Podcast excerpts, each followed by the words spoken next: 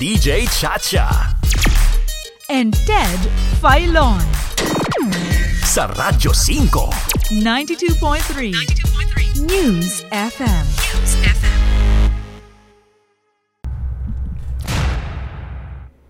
Kinuwestiyon ni Senador Chiz Escudero ang pagpasapo ng Senado sa Maharlika Investment Fund o MIF kahit na umano'y wala itong tinatawag na Test of Economic Viability. Ang sinasabi pong Test of Economic Viability ay siya po namang magkaklaro na talagang kikita ang MIF na pangangasiwaan po ng Maharlika Investment Corporation bilang isang government-owned and controlled corporation o GOCC. Ito po yung dapat na magkaklaro na kikita nga ang MIF. Ayon sa senador, kailangan ito ng MIF dahil ito ay hinihingi mismo ng ating saligang batas sa pagtatatag ng isang GOCC. Isinama po ang Test of Economic Viability sa ating saligang batas dahil nga sa dami ng mga GOCCs na nabangkarote noon. Sabi po ni Escudero, sa pagmamadali na ito ay maipasa, hindi nalinaw sa panukala kung paano ba nito babawiin ang puhunan lalo kung balak itong ilaan sa pagtatayo ng mga kalsada at ilang pang infrastruktura. Ito po ang sinabi ni Senator Escudero. Mananatiling bukas ang MIF para i-invest sa securities, sa stock, pero pwede rin i-invest daw sa kalye at sa tulay. Ang tanong ko, paano kikita yung MIF, yung MIC, kapag ka nagpagawa sila ng tulay? Kailan ang balik nun para sa Land Bank at DBP na sa ngayon ay kumikita ng average 7% kada taon sa mga investments nila sa stocks at sa bonds?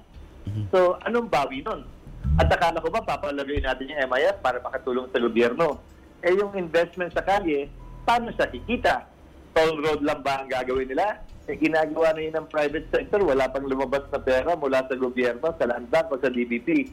Ba't pa natin kukumpetensahin ang private sector? Kung si Senador Chiz Escudero nga po na isang senador at isang abogado, eh hindi alam kung paano nga kikita ang Maharlika Investment Fund sa mga sinasabing government infrastructure projects, paano pa kaya tayong pangkaraniwang mga mamamayan lamang? Wala po si Senador Escudero nang pinagbotohan ang panukalang ito sa Senado. Ang kagalang-galang pong 19 na mga senador na bumoto pabor sa panukalang ito. Alam kaya kung papaano kikita ang Maharlika Investment Fund kung ang pangunahin pong adikain nito ay pondohan ang mga proyektong pang-infrastruktura ng ating pamahalaan? Baka po naman alam po ninyo, tulungan niyo po kami sa paghahanap po sa tamang paliwanag tungkol dito. Ang ikinakatwiran po ng ilang mga senador, sila'y bumoto pabor sa panukala dahil sa pagsisiguro na hindi nagagamitin po ang pondo ng SSS, GSIS, Pag-ibig, PhilHealth at OWA sa kapital ng Maharlika Investment Fund. Dapat ba tayong magpasalamat sa kanila? Gaano ba kasinsin ang naging pag-aaral ng mga bumoto pabor sa panukala? Dahil kung masinsinan ang naging pag-aaral, bakit nakalusot ang ilang probisyon na magkakasalungat? Sige nga po at wag na ho natin munang pagtuunan po ng mahabang pansin. Sa ngayon, ang mga balitang lumalabas at mga sinasabi ngayon na mga umano'y butas sa batas. Atin po munang tukuyin ang praktikal na katanungan kung papaano nga ba gaganansya ang Maharlika Investment Fund kung ito ang panggagalingan ng pondo para sa ilang mga proyekto ng ating pamahalaan. Lalo pang at sinasabi po ni Senator Mark Villar na siyang nagsulong at nagtanggol ng panukala sa Senado na ang target na kikitain ng puhunan ng MIF ay 8.64% kada taon. Ito po ang bahagi ng aming talakayan ni Senator Mark Villar tungkol nga sa napaka-importanting isyong ito. Paumanhin po sa ating mga tagapakinig ha, may mga bahagi po sa ating panayam na nagpuputol-putol dahil nga po sa may problema po sa signal yung teleponong ginamit noon ng kagalang-galang na senador. So kung para po kumita, pakipaliwanag lang po Senator please, paano kikita ang Maharlika Investment Fund kung siya ang magpopondo sa mga infrastructure project sa Pilipinas? Halimbawa po, ano ba ito? Kalsada, ano ba ho ito? Oo po. Pwede rin. Pero wag po natin kalsada lamang dahil example po, anong mga proyekto po ang maaari pong kumita sa pamamagitan po ng pagpopondo sa mga proyekto? Ano po ito example? Opo. May listahan po ang NEDA. Po, nakita ko po ito, marami po tayong mga projects na pwede din gawing toll road para makaroon ng income. Kasi marami naman infrastructure companies na meron mga infrastructure, kumikita din sila. Ang sinasabi po namin is pwede rin mag-invest ang investment fund sa mga projects sa Pilipinas at pwede rin sila kumita. At the same time, makakatulong din tayo sa ating bansa dahil mapupondohan yung mga infrastructure projects natin, magkakaroon ng income sa bansa. At sa projections ng NEDA, ang ma-generate ng Maharlika Investment Fund is 350,000 jobs. So, opo. Sen, I hope you don't mind. Kasi po, opo, Senador, I hope you don't mind. Kasi po, para mas maintindihan nila, yung specific lang po na paliwanag, paano nga kikita? Kasi binabanggit nyo, may listahan ng NEDA ng mga proyekto. Halimbawa lang po, binanggit nyo po yung ilang mga proyekto na kailangan natin. Ano ito? Mga toll roads? Ano ba ito? Mga, sabihin na po natin, aayos po din ang ating po mga highways, mga bagong kalsada, etc. Paano po kikita ang Maharlika Investment Fund kung uutang doon ang national government para sa ang DPWH? Paano po? Ano pong sistema nito? Opo, halimbawa po. Bigyan kita ng halimbawa. For example lang, at syempre, example lang po ito. Halimbawa, may bridge, katulad ng Bataan-Cavite Bridge. Really, overseas development assistance ang gagamitin. So, utang yan. Pwede na gamit yung Maharlika para mag-invest sa mga bridges. And syempre po, pag nagtayo ng bridge, katulad ng tinayo nila sa Cebu, di ba, may bagong bridge to the main island. Syempre, may total and may return investment din yan. Kino-compute naman yan at pag may return, syempre medyo maganda naman ang return at may ang tinatawag po nila, syempre may minimum pag may minimum return yan. So, isang simpleng Sir Ted, isang simpleng halimbawa lang, magtayo ng bridge at halimbawa yung bridge, syempre may toll yan, kikita rin ng gobyerno. At syempre habang ginagawa po yung bridge, maraming magtatrabaho doon, mga lokal natin. Sige.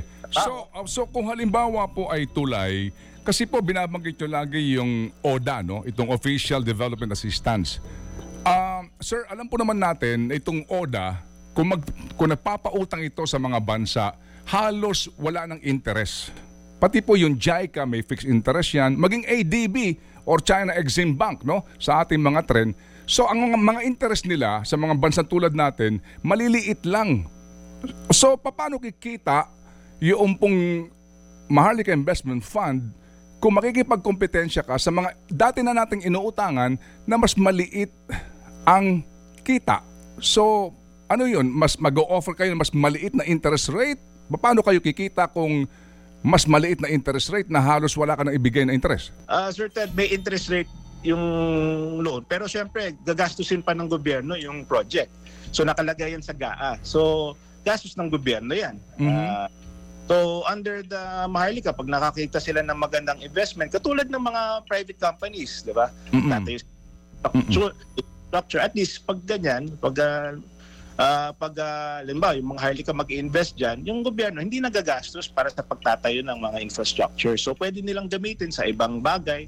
Pwede rin nilang gamitin sa mga other social services natin. And isa pa, Ted, Sir Ted, pwede rin mag-invest sa mga ibang sektor na may underinvestment. Katulad ng agriculture, katulad ng pag may mga kumpanya na lokal at gusto nila magtayo ng mga malalaking agricultural investment. Businesses, pwede mag-invest kung sa tingin nila pwede silang kumita. Kami nga po ay nagpapasalamat ng lubos kay Senator Mark Villar sa kanya pong pagpapaunlak sa aming panayam. At kami nga po'y umaasa pa rin na kami muling pagbibigyan para nga masagot po lamang ang simple at praktikal na katanungan. E papaano nga kikita ang Maharlika Investment Fund kung ito ang panggagalingan ng pondo ng mga proyektong pang-infrastruktura ng pamahalaan? With all due respect, hindi pa rin po naging maliwanag ang sagot ni Senador Mark Villar. Nabanggit nga po na butihing Senador ang katagang ODA, no? Yung ODA. Ang ODA po ay Official Development Assistance.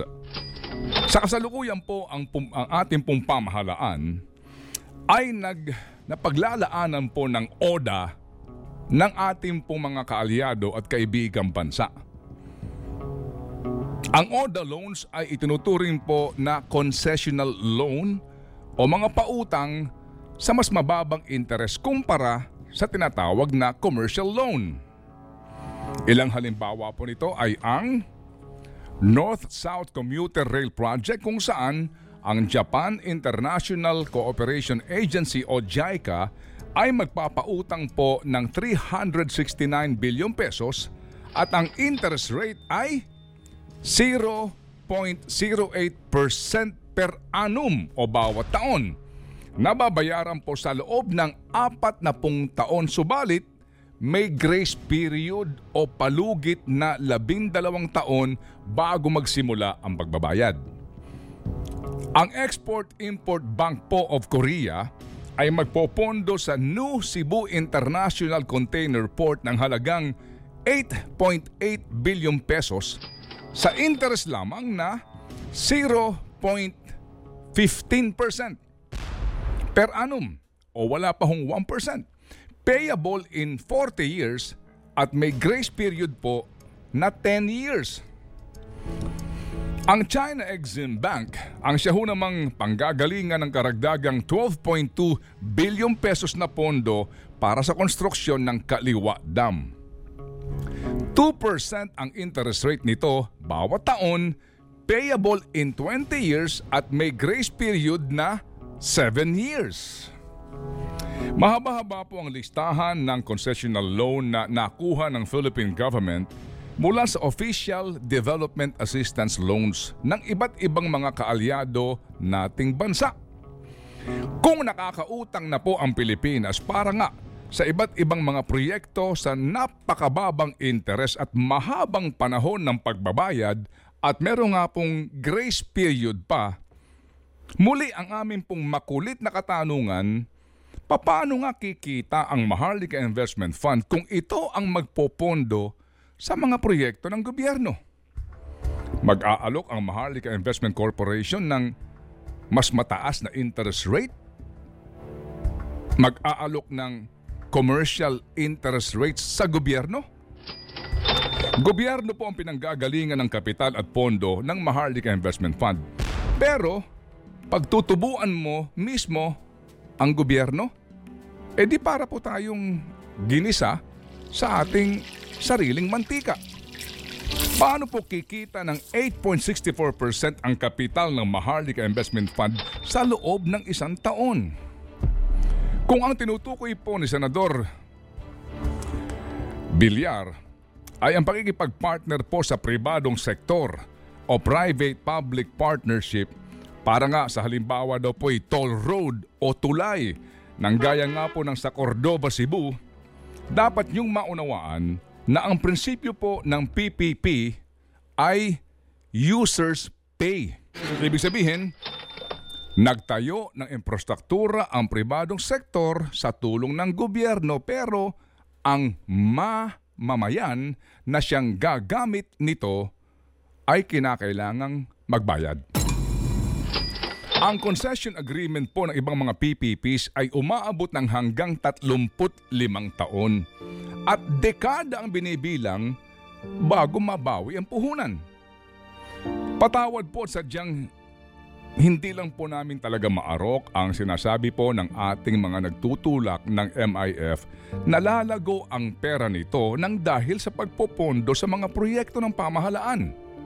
Muli po, Kami po'y nananawagan sa lahat na tulungan po kami para ho namin matulungan kayo na maipaliwanag po ang isyong ito sa ating mga kababayan. Dahil gusto ho natin na ito po'y magtagumpay at lumago kasi nga po pera nating lahat ito. Kaya nga po, please, paki-explain nasaan ang lohika sa mga sinasabi ninyo. May kasabihan kasi sa wikang Ingles, di ba? If it sounds too good to be true, something is wrong. Think about it. Ted Failon at DJ Chacha ngayon nasa Radyo 5 92.3 News FM, Monday to Friday 6 to 10 a.m.